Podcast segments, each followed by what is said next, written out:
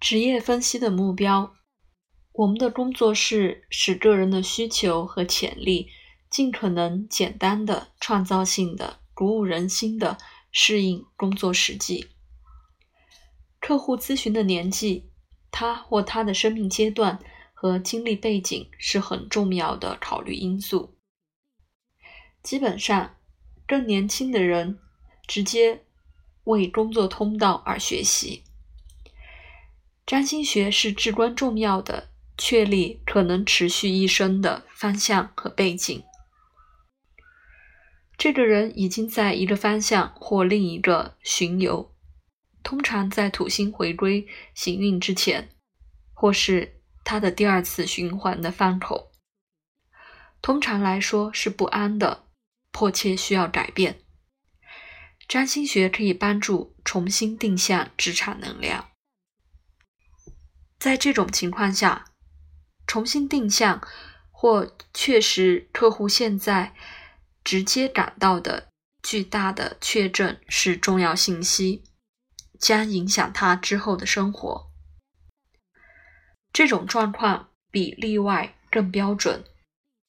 知道占星学是我们的学校大学入学程序的一部分。尝试这样和那样的年人，哦，我有大量的工作，常常给最好的工作通道带来多样化和广阔的生命经验。一个有五年经验的远洋客轮服务员，学了很多关于食物的事情，但也有很多关于管理效率、娱乐项目管理及社会心理学。一个在中天的双生星座将使这个观点变得复杂，但要让一切都合情合理。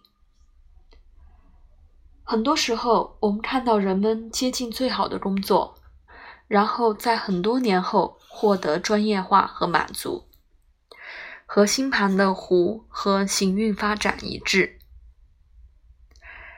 摄影师助理变成了一个美容专家。